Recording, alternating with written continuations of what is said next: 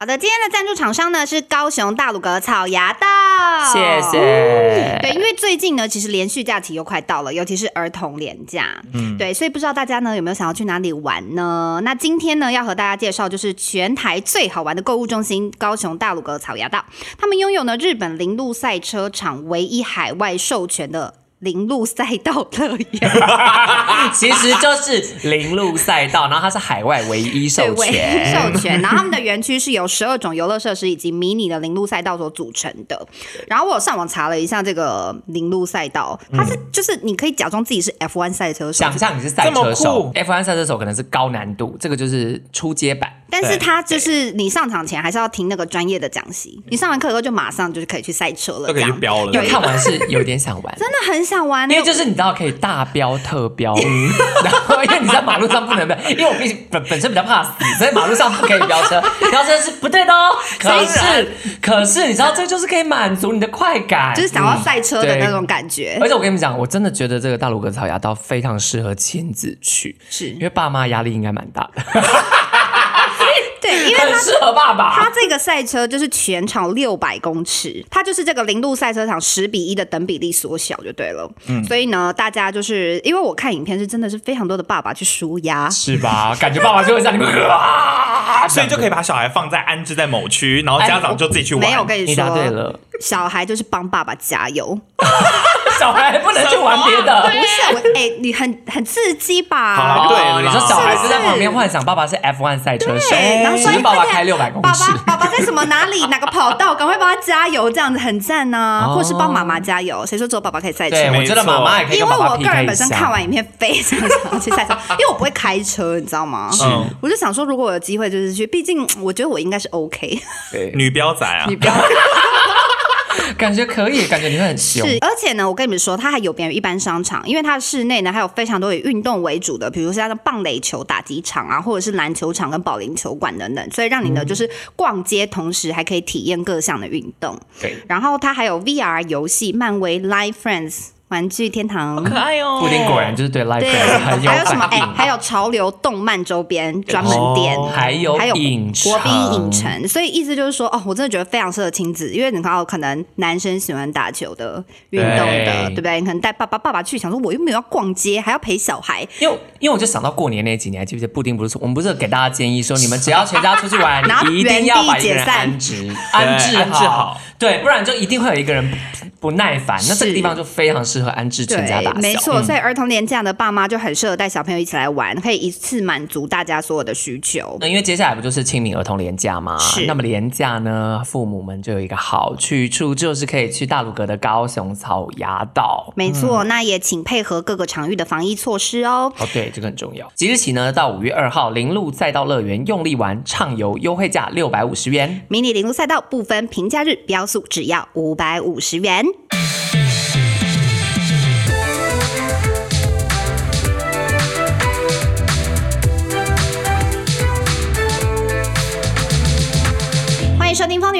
聊天室》，我是 Apple，我是 Tyler，我是卷布丁。今天要来跟你们聊价值观的问题，好认真，听起来很认真，对不对？可是，可是其实没有，我觉得是有趣啦，就是想要用有趣的。可是因为我真的好难定义这一集，好，我直接讲为什么我今天想跟你们聊这个。那天听了邓慧文医师的 Podcast，刚第二集吧，就的一个来宾他分享的一个故事。然后我听完这个故事之后呢，刚好昨天我妹跟我讨论我爸的问题，然后我就有一瞬间就觉得 就知道契合起来，所以今天想来跟大家讨论这个问题。我先讲故事给你们听好了。这个故事其实很简单，他就是因为他们都是心理医师嘛，然后就是他们的一个算是同行的一个家里发生的事情，就他的两个孩子，那个姐姐跟弟弟，就一个可能才八岁，然后一个可能更小，这样子，就两个小朋友在吵架，然后就是要玩那个弟弟的生日礼物是一个玩具，然后姐姐就觉得说，哎，我想要跟你借玩具，你为什么都不给我玩？这样，因为弟弟就觉得那是我的，我不要给你玩，然后他们两个就大吵特吵，然后这时候。然后呢，外婆就走过去，就是那个孩子的妈的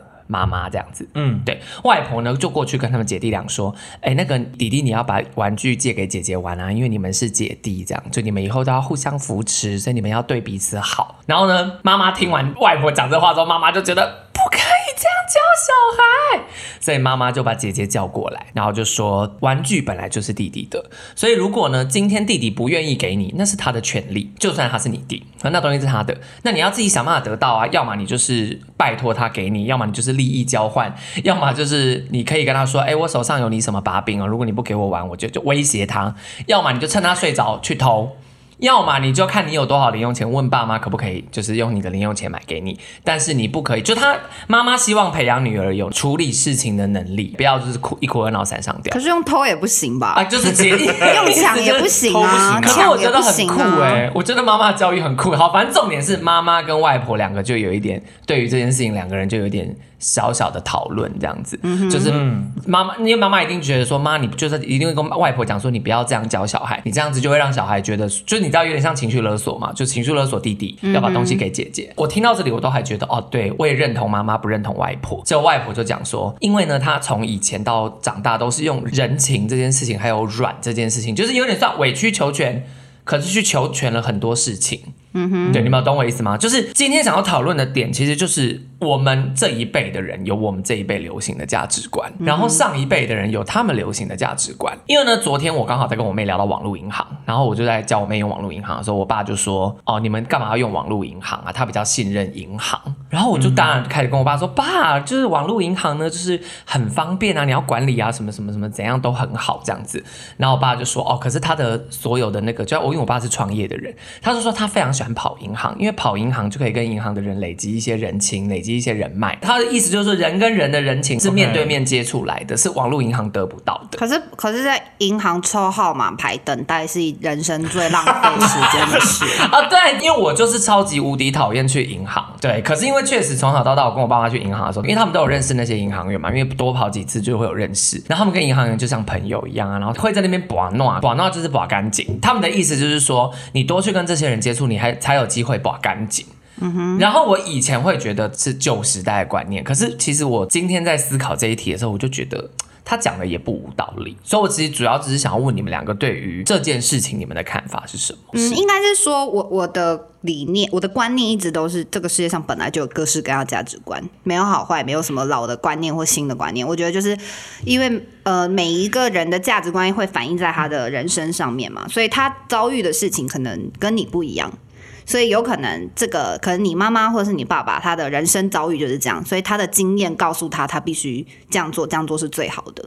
但是我觉得不一定适用在每一个人身上。就是我有时候会看我爸妈，我也会觉得我爸的价值观跟我妈价值观也不一样啊。那他们就会用他们的方式在过他们的日子，只是偶尔会吵架嘛。啊，对。因为不同价值观很容易吵架。可是你就会发现，我我觉得我从小到大会很清楚知道价值观不同，就是因为我爸跟我妈价值观真的非常不一样。哦。然后我从小就这样看着他们吵到吵到大。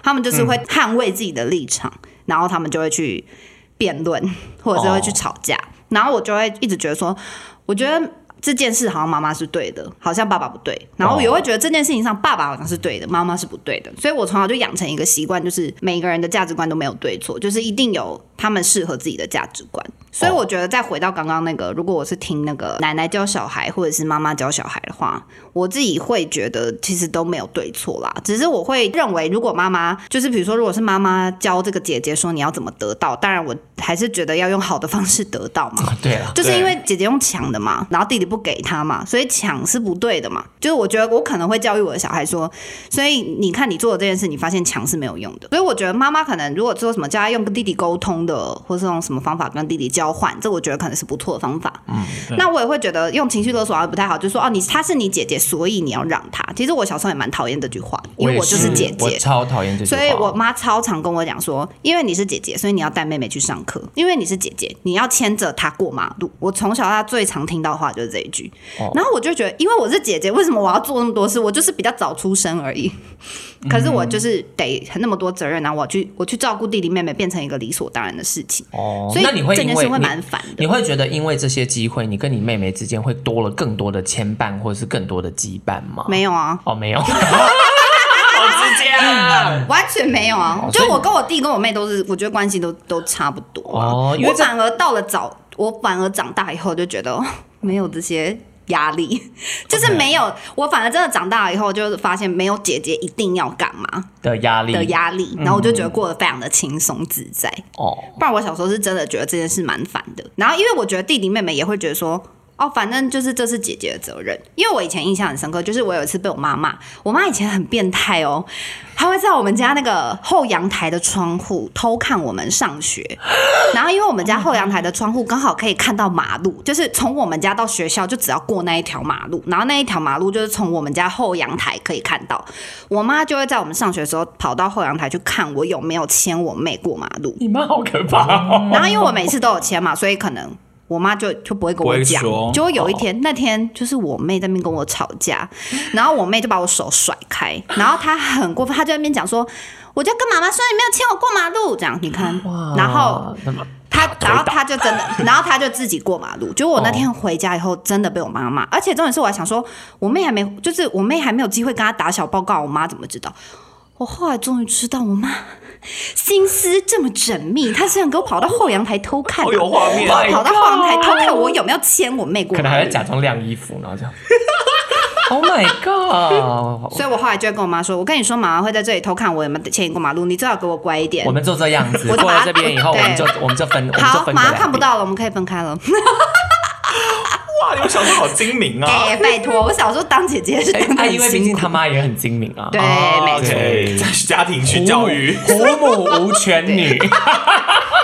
然后，因为我是过来人，所以我觉得，当我去教小孩的时候，我可能就会希望不要用这种情绪勒索，或者是这种关系勒索。你是我家人，所以应该要怎样？你是我姐姐，你是我弟弟，你是我妹妹，所以应该要怎么样？就是我觉得要撇除掉这个关系。然后我觉得，所以用方法是好的，就是我觉得用方法是不错，或者是我觉得感同身受。就今天不要，好像不要讲说，因为他是你弟弟，或者因为他是你姐姐，所以你要跟他分享。我觉得可能，因为像我可能现在会跟我侄女玩嘛，嗯。然后偶尔也会遇到他就是心情不好啊，或者是呃拗脾气的时候，然后我发现他妈妈的教法就是让他感同身受。比如说你要去问他说，比如说你想要这个玩具，可是弟弟现在正在玩，那你把他抢走，弟弟会觉得怎么样？哦，让他去体会。然后他就会说，哦，弟弟会很难过。我说对，那你知道弟弟会很难过，你是不是不应该跟他用抢的？你是不是要好好跟他说，请他借你，或者是请他跟你一起玩？好像不应该用这个方式，嗯，因为弟弟会难过，你也会难过。然后他就会说：“哦，他就会感同身受，说哦，对我这么做会让弟弟难过，他也不希望让弟弟难过，所以他下一次他就会知道说他要用讲的，但是可能讲的还是会失败。”对啊，这有可能，弟弟有可能会呈现一个状态，弟弟就是无理取闹，死都不要。对，没错。那这个时候就是要再用其他方式，我觉得这样。所以其实我觉得小孩好像从小你让他感同身受，就是知道对方会难过，或知道对方会不开心。对，因为我发现我的弟妹蛮常，就是跟小苹果讲说，你这样子妈妈会怎么样怎么样，就妈妈很紧张，妈妈会难过，然后她就会知道说，哦，原来她做这件事情会让妈妈觉得难过或是生气。这样这样这件事情也算情绪勒索的一环。这不是情绪勒索，就是比如说，好，比如说他打你好了，好，最常遇到就是前小苹果就这样回回，然后他就这样揍揍他妈一拳，打到妈妈，打到妈妈。那这时候你要怎么样？你就是会这样。对。就会说妈妈，他就会说妈妈会很痛。哦，对啊，妈妈很痛，所以很难过。就是他不会说你不能打妈妈，对，他就不会说你怎么可以打妈妈，他就不会这样讲。我懂，我懂。他就会说你打到我，我很痛，我很难过。所以他打到弟弟，他很爱打他弟弟。他打他弟弟，他就会说弟弟很痛，弟弟很难过。这样，那他之后就会知道说哦，我不可以随便打人，因为打人很痛。他就会去感同身受这件事情。对，所以我觉得就是好像从小让。小朋友就是培养这种会替别人着想，就是不是单纯就是哦，我就让给你，我就大爱，我就让给你。我懂你意思，对对对对对。因为其实刚刚那个故事啊，我自己我没有认同那个外婆的做法，但是我我应该说我我看到的有趣的点是在于，从你不认同的观念里面，你可以捞出就是有值得学习的地方。对对对对，我的重点是这样。那布丁呢？布丁听完我们，因为这个故事，我觉得它也是，它其实就代表两种教育方法跟价值观嘛。对。可是我觉得听起来也是，可能一般人都会这样讲，因为他就会说你。要怎样怎样怎样的开头？那像我觉得他们可能极端的话，他们会教出两种不一样的人。例如说奶奶，她可能会教出，说不定她以后真的很体贴很好。可是 maybe 走到极端，他会变烂好人，变他不懂怎么拒绝，等等等的。那说不定妈妈教他怎么沟通，怎么斡旋什么之类的。那 maybe 他以后可能就变业务，或者变成一个女强人，或是比较锱铢必较，甚至不会跟人家有互相 沟通啊。你是说对对，我我的意思是极端一点了。可是我觉得，因为如果我们想要去学习教育的话，其实应该是从这些人的经验上去挑。你喜欢，或者是你觉得可以更融合更好。因为对对，我今天想聊其实是这个东西。我觉得妈妈有对的地方，也有太极端的地方。因为那个外婆就最后，那个外婆就跟她妈妈说。你有你教小孩的方法，我也可以尊重你。但是，就是你可能会把你的孩子教成一个太硬的人，嗯、就是事事都靠自己。哦、因为呢，我会想要分享这个故事，就是呢，这个故事妈妈跟奶奶都有对也有错，或者是说没对也没错。嗯、然后我自己的话，小时候呢，我是超级无敌排斥长辈的所有价值观。我们家超级伦理道德，就是因为他是长辈，所以怎么样怎么样，或是他们可能亏欠来亏欠去这样子，这种这种事情我都觉得很迂腐。就说什么谁家结。结婚女儿要包多少红包？什么这种不就所谓的不对啊？嗯、我超级讨厌不对文化。可是我在现在长大以后，就是开始跟我自己的朋友之间，可能像我啊，就举你们为例好了。就像我们有时候不是买东西买 Uber E，然后因为 Apple 就是比较常叫 Uber E，就叫了之后 Apple 也没跟我们收钱。我下一次就是可能换我请你们大家吃饭。嗯哼，就是其实这个观念跟以前小时候的互相，就是爸妈在讲的互相亏欠是一样的意思。嗯哼，对，所以我就会觉得说，因为你知道我也是在学习，就是我从小到大的想法都是比较大家你不欠我，我不欠你，然后我们人情之间就是不要有太多的亏欠，我们才不会有太多的得罪。所以我从小到大我很不喜欢，就是我欠你什么或你欠我什么。可是我就觉得，哎，在跟自己的朋友相处过程当中。我开始慢慢的有一点走向我以前觉得，就是我以前否定的那些价值观那边去。嗯、可是我不觉得那就这那些价值观到了我三十岁再回头看，我发现哦，它其实不一定是全坏。对，我想讲的就是这个啦。可是还有什么呀？还有很多哎、欸，我想一下，因为我到现在还是长大以后，我还是觉得。我就是我我我觉得我妈就是我的那个啊，因为我拿反面教材，我拿我爸当例子。我爸妈都是我的反面教材，就我爸妈做过失败的事情，或者是他们走过失败的路，我都会告诉我自己，我长大不可以再走一次。哦，因为我自己有一句，我刚刚就想到一件事，因为我觉得我阿嬷人很好，可是她有时候人太好，对，因为她的人太好，可能是。他会对自己的家人就会觉得不用那么好，但是对别人好。我的意思是，我小时候就曾经因为可能有玩玩具，然后亲戚来，然后亲戚也就一跟我一起玩那个玩具啊，诶，那个是一整个卡车，很 fancy，然后他就也很喜欢玩，然后结果我阿妈看到他很喜欢玩，最后那个亲戚要走的时候就说，诶，来来，这个整组给你这样。子，然后没有经过你的同意，没有经过你同意，对，他就说，因为我们家的玩具也很多，那你这一组给他不会怎么样。然后我当下其实，天哪！我这种小事居然记到现在，没有，这就是你童年的创伤啊！真的。对，但是因为我就觉得，其实我阿妈就是真的人很好，她对我们也很好。可是因为她对别人也很好，所以她不一定会去理解你的情绪，尤其是家人之间可能会这样子。对，这可能是某某些可能父子母子会遇到的状况。哎，可是你长大以后也变成你阿妈这种人呢？对啊，你其实就是一个随便跟你要什么东西，就说哦拿去啊，没差。哎，可是那是我自己 OK 的决定，因为他因为那个是因为他在意的东西，他不会给，对，因为他不会。去，他不会。我去你家，我说 Apple 这个保险太棒了，阿布丁就说喜欢了拿去，他不会这样，对吧？对吧？是这个意思吧？没有，可是我想讲的就是，那 那我好啊，那我那我，因为因为你妈跟你爸比较极端，我真的没办法。对你爸妈，我可能真的拿不出例子。我觉得布丁的阿嬷，就是你布丁阿嬷，其实就是柔软的女性的代表，因为你他们那一辈的氛围，尤其女性就是要柔软、温良恭俭让的，就是你在你阿嬷身上学到温柔的力量。我举例讲好了，像我外婆，我外婆是一个极度精明的女人，可她就是对外会装傻。就是很多事情，可能今天人家明明摆明在占他便宜，他也知道这个人在占他便宜，可是他就是会让他占便宜。结果他其实，在另外一块，他会想办法把这件事情补回来，或者他可能会下一次才提醒那个人说：“啊，你上次有占我便宜。”然后可能人尽皆知他占过他便宜，所以那个人也不敢怎么样。所以我外婆就从那个地方又把好处得回来。嗯哼，就是、怎么变宫斗？但我的意思就是说，我的意思就是说，比较像我会做的事。对对，其实你就是因为因为你因为你会。据理力争，对，直接力争，我就想说算了，我下次弄回来。对，这种人，对这件事情，因为我想讲的，其实好，主要从我自己出发的话，就是我这一第这一题想问你们的，就是你们自己有没有曾经有过笃信的价值观，但是渐渐在你身上改变？我其中一个就是据理力争，因为我就是很多事情我都觉得要争到对。像我最常讲的话，不就是长幼尊卑，不应该领凌驾于是非对错之上。就是我觉得是非对错很重要，但是长大以后，我突然发现一件事情，就是有时候是非对错是要看你从哪一个角度出发。嗯，所以我后来就没有那么爱把每件事都据理力争，或是每件事都要拿出来吵架。就这个也是从大家身上学来的优点，然后进而去改进自己的价值观。有类似的经验吗？就是你曾经觉得那个价值观是你相信，可是后来其实你觉得它没有那么好。可是我我好像也是慢慢长大以后，我就是也开始会站在大家的立场替对方着想。就是我刚刚前呼应到我前面讲的嘛，就是我慢慢的去相信每一个人的价值观都不一样，所以我就会当这件事情，比如说我们出现分歧好了，比如说泰拉意见跟我的意见不一样，那我以前就会觉得你为什么要这样想？你为什么会这样想？你很奇怪欸，就是我可能下意识会这样觉得，就会觉得说你很奇怪，你为什么会这样想？那长越长大以后，我就越我就会站在可能我就会在学习站在泰拉立场说哦，因为他的个性是什么样的个性？因为他比较铁公鸡，然后因为 之类的，或者是因为我跟泰拉，我之前有跟大家分享过嘛，我跟泰拉最常遇呃，从我们开始当朋友，我们最常遇到第，我记得我们。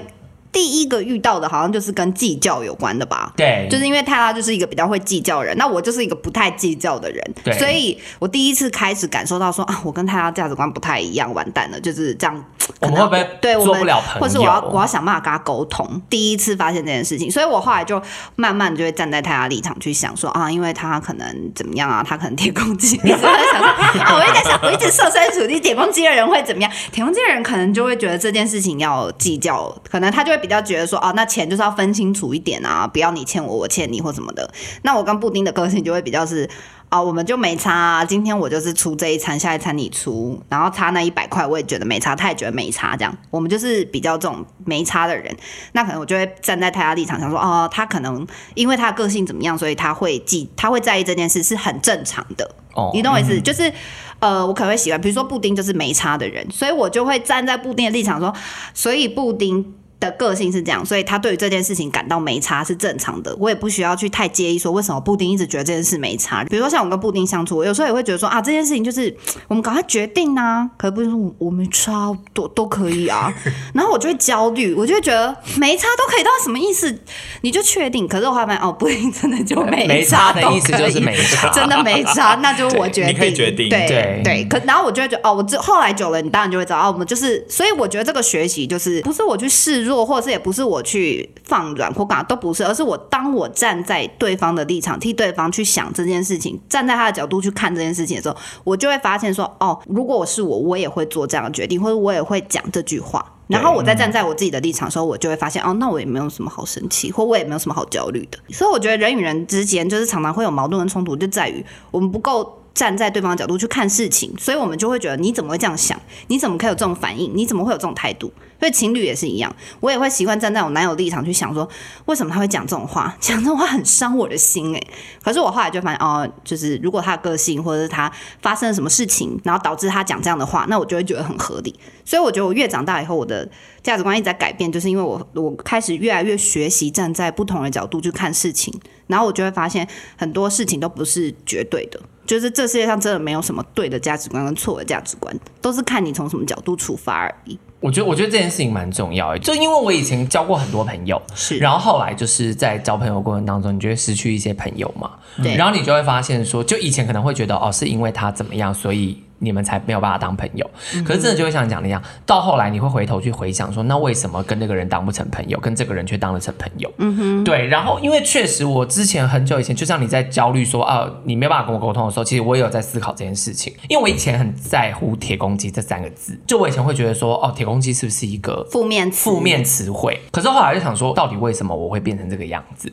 那我后来发现，因为我们家以前资源比较少，所以大家分配资源就是会，就大家会抢资源，然后再来就是。我是天秤座，就是我好像会有很多事情是要公平，对，要公平。嗯、我后来在学的就是把自己放软，就是不要去觉得自己被占便宜，嗯、而是觉得你得到的东西除了财物以外，还有没有其他的？是对。可是我觉得学习这件事情是好的，所以我才会很喜欢跟朋友沟通。哎、欸，但话说，我发现我会这么大方，有一个很主要原因，是因为我从出社会开始，我一直在受到别人的好处。欸是这样讲吗？就受到别人的帮助，对，受到别受到别人帮助，然后尤其是比如说像我现在经济能力比较宽裕之后，我就很常请客或什么，就是因为我以前的主管就是一直在请客的人，然后我以前也有那种朋友是很爱请客请你吃饭，然后像我男友也是在我很穷的时候也是都在请我吃饭，所以我就会觉得，哎，当大家有经济能力的时候，原来都这么大方，所以当我有经济能力的时候，我也可以当一个大方的人。我觉得我好像也算是这种，也是被这些人影响到我的价值观，所以我就。你原本其实也不是这个路线。我觉得我，因为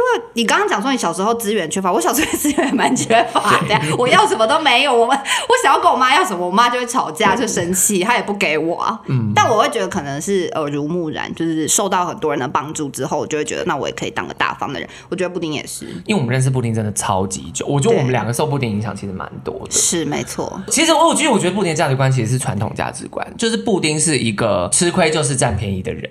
我算是乖宝宝出生的，对，就是阿嬷养大的孩子，对，阿妈养大的孩子，对。可是我在你身上看到，就是你知道，你已经把阿嬷那个时代的一些我们会排斥的价值观滤掉了，你就是一个滤纸，你已经过滤完，你只留下好的去无存，就是啊、呃，阿嬷那一辈传给你比较我们这一辈年轻人能接受的价值观在你身上，然后就变成你现在这个样子，也太害羞了吧的感觉。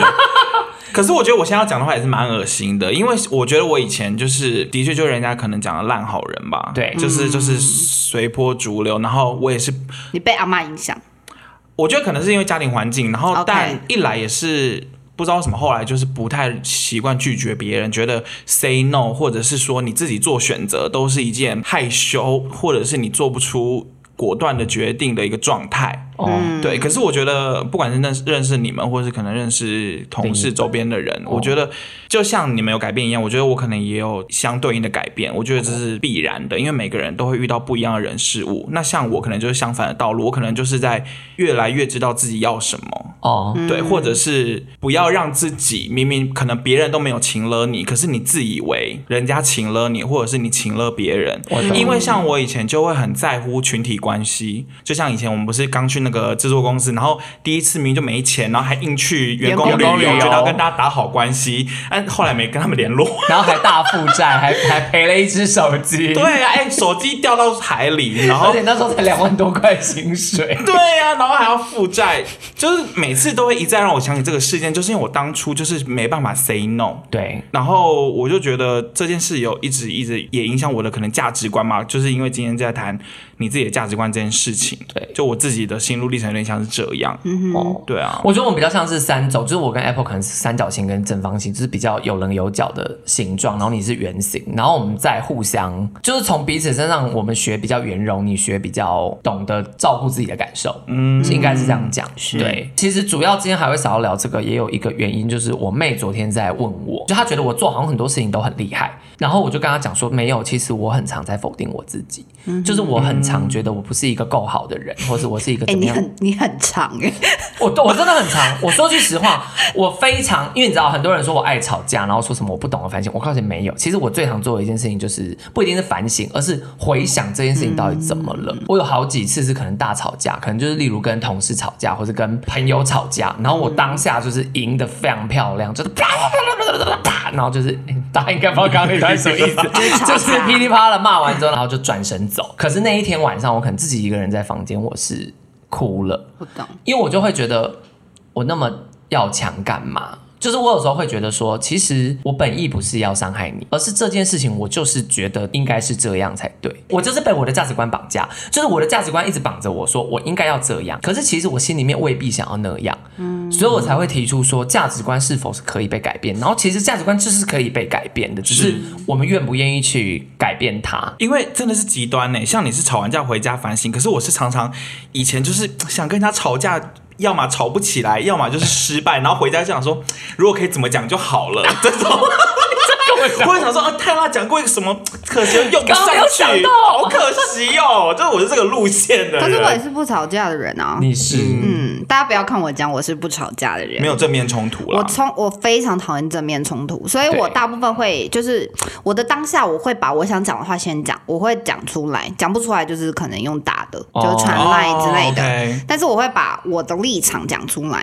就是我我我觉得这件事情我没有错，我觉我也不会讲我没有错，我顶多只会讲说我的立场是我觉得怎样怎样怎样怎样，所以这件事情应该怎么样怎么样。哦、但是如果你觉得怎么样怎么样的话，那就算了，没关系。我可能就会讲，但是我私底下非常爱抱怨。哦、对啊，他们也是知道我的抱怨能量，你把负能量带回家，带回家。所以像我男友以前就是很常用我份，他就会觉得你这干嘛不跟你主管讲？因为像我主管。我哎、欸，大家不要觉得我真的就是有史以来跟主管讲，他说你要不要先回家？这辈子就那一次。哎、欸，可是而且我态度不是差的，我的态度也是好的，就是真的。他当下恼羞，我的态度也是说，嗯、呃，那你要不要就是先回去休息一下？对，我要这样讲，我就说，嗯，因为我觉得你们你现在在这边，我们也是不知道该怎么办，这样。就我的态度一直都是好的，但他突然就恼羞这样，我也没有对他大吼大叫或什么之类的。我这辈子大概就只有对我男友大吼大叫，还有还有对你妈，还有对我妈，这不是重点。所以，所以我其实是一个非常讨厌冲突的人，但是我会就是尽可能想要把我的立场表达出来这样子，然后背后就是说那他坏话这样。真的，你就是典型的天蝎座，你真的是典型天蝎座。哎、欸，可是我背后说他坏话，老实讲，有时候我会，我我其实越长大，我记得我我我还有改变一个最大价值观，就是对事不对人。我可能比如说哦，可能某某人做了什么事情，我非常的不爽，或者是让我不高兴，可是我不会因此就讨厌他这个人。但是可能听我抱怨的人会觉得说啊，你是不是就讨厌他了？但我其实不是，我只是觉得这件事情他处理的不好，我不喜欢他处理的方式。但是没办法，因为他就是觉得这样，那就算了。嗯，我是这个概念啊。下一次再遇到他，我就会装作没有这回事。就是我觉得还是可以当朋友，或者是我们也还是可以就是正常见面我干嘛？我觉得就没有关系。只是说，我觉得针对那一件事情，我确实是不喜欢他的处理方式。但是我也没有打算要改变他的处理方式，因为那个就是他的处理方式。你说你觉得他没错，但是你也不接受，对对对对对对对，就是可能站在他的立场，他当然会觉得这件事情怎么样，但是我就会觉得，可能我也会有我的感受，但我就觉得这件事就算了，因为下一次也不一定会再发生哦，或者是下一次我就会避免发生。就可能这件事就不拜托他做了。如果我每次拜托他，然后他就这样这样这样，我就觉得拜托这个人好麻烦，那我就不要拜托他，我以后就用别的方式。我我的我的我的做法都是这样。比如工作最容易发生这件事情。我懂你意思，其实就是你的意思，其实就是说，假设这个人他本人没有问题，可是你只要跟他碰到可能某一个类型的问题，就会出状况的时候，你就避开这个问题，避开不代表。跟这个人死生不复相见。对对对对对对对。嗯、然后我也不会再提，我也不会再提这件事，哦、因为我觉得提这件事就会有冲突，那就那就不要，那就不要提了，嗯、就当这辈子都没有发生过这件事。欸、那我想举手发问一下，就是干嘛？你是什么时候学会这件事？不可能就是小时候就会吧？是不是渐渐在长大的过程中学会？是哎、欸，好像创业。因为因为你刚刚讲了那个对事不对人，我跟你讲对事不对人这句话，就是讲起来很简单，我们从小听到大，可是这件事好难，难，我也是。长到有疙瘩的，我长到现在我才真的开始，就是好。假设也许我们两个之前为了某件事吵过架，对，可是我们有把这件事解决了。那我们就是还是可以好好的当朋友，对啊，对。可是这些这个是成熟的行为的一部分，是是，是，我觉得很，我觉得越越长大越成熟，就在体现在这件事情。我觉得避开很重要。我觉得大家长这么大，很多价值观是没有办法再改变的了。对，你懂我意思吗？嗯、就是比如说我我可能坚持这件事情，我就是会坚持，那我也不会去奢望说我要改变它。那我就会觉得不要碰到就好了。对，所以要跟这个人好好相处，就是尽量避免这件事情的发生。就举例来讲，我们可能我们好，可能我跟某个朋友是超级好朋友，可是跟他出去玩，他的习惯可能就是会把我惹怒。对，对那对那你们就永远不要一起出去玩就好了。你们可以一起去吃饭，不要单独出去玩，对，或不要单独出去玩。其实就是这个例子。而且我跟你讲，这真的是成熟，因为对啊，小时候真的都会常常觉得我们是朋友，所以我们要一起做这件事、做那件事、做这件事。但其实没有一定，因为每个人的价值观都是不一样的。那布丁有长大吗？你觉得你长大学习的价值观？长大学习就懂得 say no。哦，你刚刚已经倾尽你所有的能力讲完了。对呀，Oh my God，我真的是想说我们要多访问一下布丁。我真的没关系啦。好，布丁说没关系就是没关系。对了，那你有没有从小到大都没改变的价值观？都没改变，吧？好妖，懒惰是价值观哦。算是一种特别的价值观。想要轻松，想要轻松过日子，哦，不否认。可是我觉得很好。哎，我跟你讲，这个人 Apple 就是一个例子。他这个人呢，就是什么事情都想要轻松的过日子，所以他才熊糖熊胖的让自己变轻松。之前有讲过这个啊，因为 Apple 之前都讲过这次，他之前会发现这么多好的做事方法，就是因为他懒惰。所以懒惰是一个很棒，懒惰是人类之光。我真的很，因为我今天特别想聊这个，就是因为光我们三个人之间就是三个完全不一样的人，可是我们却可以在彼此身上，然后学到很多不同的东西，然后并且懂得避开我们可能会有冲突的地方，因为不可能，绝对不可能有那种两个人百分之百契合。我跟我老公也在某些事情上一定会有冲突。嗯，像我跟我老公的做法就是，假设例如决定要买什么样的东西，这件事情是我们最容易冲突，因为我老我如果是铁公鸡的话，我老公就是。生锈的铁公鸡，就是它更铁。哎、欸，我跟你们讲过吗？我们家那栋房子里面就住着我跟我老公跟我室友跟我室友的女友。我是四个人里面最不铁公鸡的，我是四个人里面最大方，就是最随便、最没差的人。哈，吓到吧？所以我就发现，你看，就是我在我家，我就不觉得我这个行为是铁公鸡。可是我可能来到你们这里，你们就发现啊，你这个也太铁公鸡了吧？所以我就发现这个是比较级。可是哦，因为我室友他们价值观也没错，我老公的价值观也没错。你说的没错，这是比较级。比较级。因为当你跟我们两个比较以后，你就变成铁公鸡，我就变成一个，因为我很节俭，我真的很节俭，就是这个钱我也想省，那个钱我也想省。我可能为了省这个钱，我想要打捷运，然后我可能就会觉得要怎么样怎么样怎么样。可是你为了省钱会很麻烦。然后就是后来我就长大才发现，要学会时间成本或者是痛苦指数要加进去 啊，也是成本的一种。就是对，我告诉你，我在你们身上学到的就是这个，没错，最棒的价值观就是时间成本跟痛苦指数，请加进去。对，这个才是真正的成本。跟我老公可能就会觉得说，哪有，明明就是稍微忍耐一下，其实就过了。我真没办法忍。对，所以其实这件事情就是没，所 以我老公的价值观也没错，因为他就是会身体力行的人。像例如他上来台北找我，我就是一定会坐高铁的人，因为我就会觉得我在车上很痛苦，又浪费我的时间，我又要提早出门，我又少做到很多事情。可是我老公就会觉得他可以接受坐客运，他就坐客运。OK，对，这就是不同的价值观。然后，所以我跟我老公后来就是归纳出来，如果这件事情我在乎。那他就尊重我的价值观。如果那件事情他在乎，那就尊重他的价值观。如果两个人价值观会碰撞，那就沟通。沟通以后就定案出一个做法。是，哎，那你们有曾经一起上来，可是他坐客运，你坐高铁吗？倒是没有这么。怎么可能这样啊？